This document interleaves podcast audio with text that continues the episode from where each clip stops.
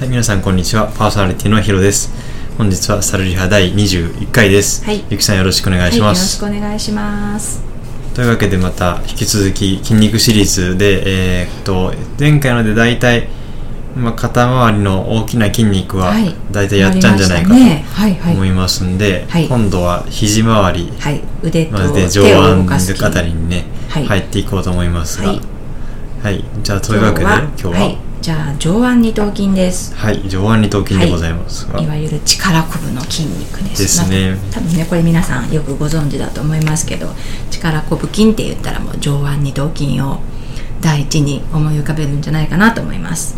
はい、はい。ですね。はい。そしたらまあじゃあこの上腕二頭筋のこう起死停止どっからついてどっからはい。はいつくどこにつくのかとか、はい。あと神経とかもはい。できればお願いできればではい。すけど、えどんなでしょうか、まあ、上腕二頭筋ってあの2つにねあ2個頭の筋って書くぐらいなので2つありましてあの上腕二頭筋の長頭と短頭。長い頭と長短い頭がはいはいはい、はい。でまずその長頭の方なんですけど肩甲骨の関節上結節っていうところからあのついてまして、えー、と岸はね頭骨素面っていう風になってます起死あ停止が？停止停止停止が。ね、うん。頭骨の素面。で、えー担当の方は上腕骨のね右後突起から始まって、えー、と頭骨素面。これもね同じところについてます。はい。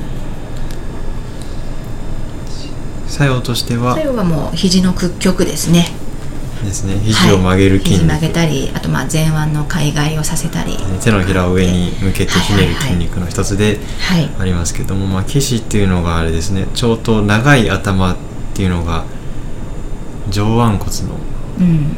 結節結節ですね。はい。結節の間を通って肩関節の上の方につくと。はい。で短い頭は右後突起っていう肩甲骨のなんかこうニョキッと前に突き出している角があるんですけどとそこから出てはい。ると、頭骨の方についていきます。いうことですね。はい。はいで頭骨って言って前腕の骨につくとうん。いうことで二関節筋肩関節、肘をまたいででついてる二関節筋ですね。はい。はい。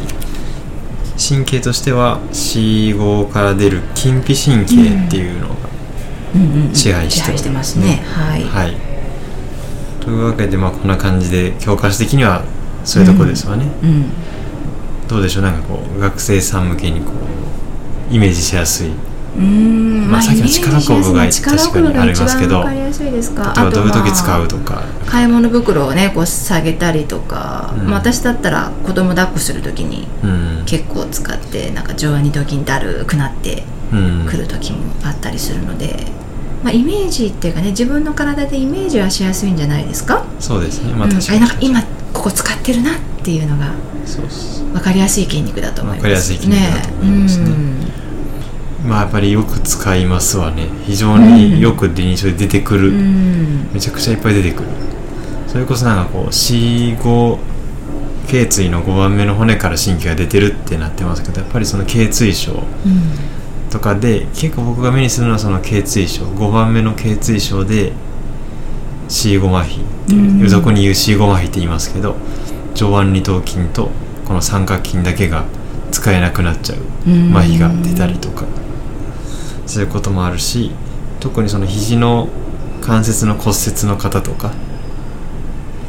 ではもちろんこれが原因になって肘が伸びない。肘を伸ばしていくとこの上腕二頭筋が突っ張ってきて邪魔する。伸びなくなっちゃうっていうこともあります。うん。そうですね。ね。結構ねなんか突っ張って肘があの進展制限が出てる人とか昔脳卒中の患者さんとかでね、うん。いましたね。やっぱ上腕二頭筋のストレッチを毎日やってあげないとどんどんどんどんが上がって硬くなっちゃってきますねうん。ちなみに上腕二頭筋とまあ多分後々出てきますけど上腕筋っていう。はいはい。上腕骨の前側って2つの上腕二頭筋と上腕筋の2つの筋肉がありますけど、うん。この2つを見分ける方法というか例えばこの肘が伸びない原因はうん。上腕二頭筋なのか上腕筋なのかどっちなんかっていうのをこう、うん鑑別する方法っていうのがおあるんですか？ありますが、はいどうですか？教えてください。やっぱり二関節筋っていうのを使う。んで上腕筋は一関節筋、肘しかまたがない、上腕二頭筋は肩と肘をまたぐ、ね、二関節筋。ということは肘えで今回のまあ構造から言いますと肘を前に出す。要はその肩を屈曲した状態だと上腕二頭筋は緩むんです、うん。で伸展で肘を後ろに下げる体より後ろに下げると上腕二頭筋は突っ張ってくるんです。はい。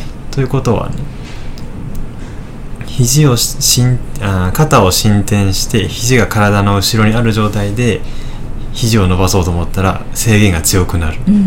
でも肩を肩上を前に出して肘を伸ばしたら制限がちょっと取れる。うんこれが上腕二頭筋腕頭筋もしそれで可動域に変化があれば上腕二頭筋が原因であると、なるほどいうことになります使えそうですね臨床でね、これがいわゆるこう動的腱固定効果っていうやつの一つ動的動的腱固定効果の一つにもなりますよね、肘の制限を見分けるときはこう使ってもらうと分かりやすいかなそうですねと思いますはい勉強になりましたはい、はい。ありがとうございます。はいじゃあそんな感じで。はい。はい、サルリハ今日は第21回上腕二頭筋でした。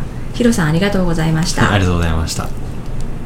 サルリハよりお知らせです。当番組はリハスタッフのお役に立てる知識の配信を行っております。参考書や文献などから正確な情報を皆様にお届けするよう努めておりますが万が一誤りなどありましたらメールアドレスサルリハアットマーク gmail.com までご意見を頂戴できればと思います。またご感想や取り上げてほしいテーマ質問も募集しております。よろしくお願いいたします。それでは皆様次回もサルリハでお会いいたしましょう。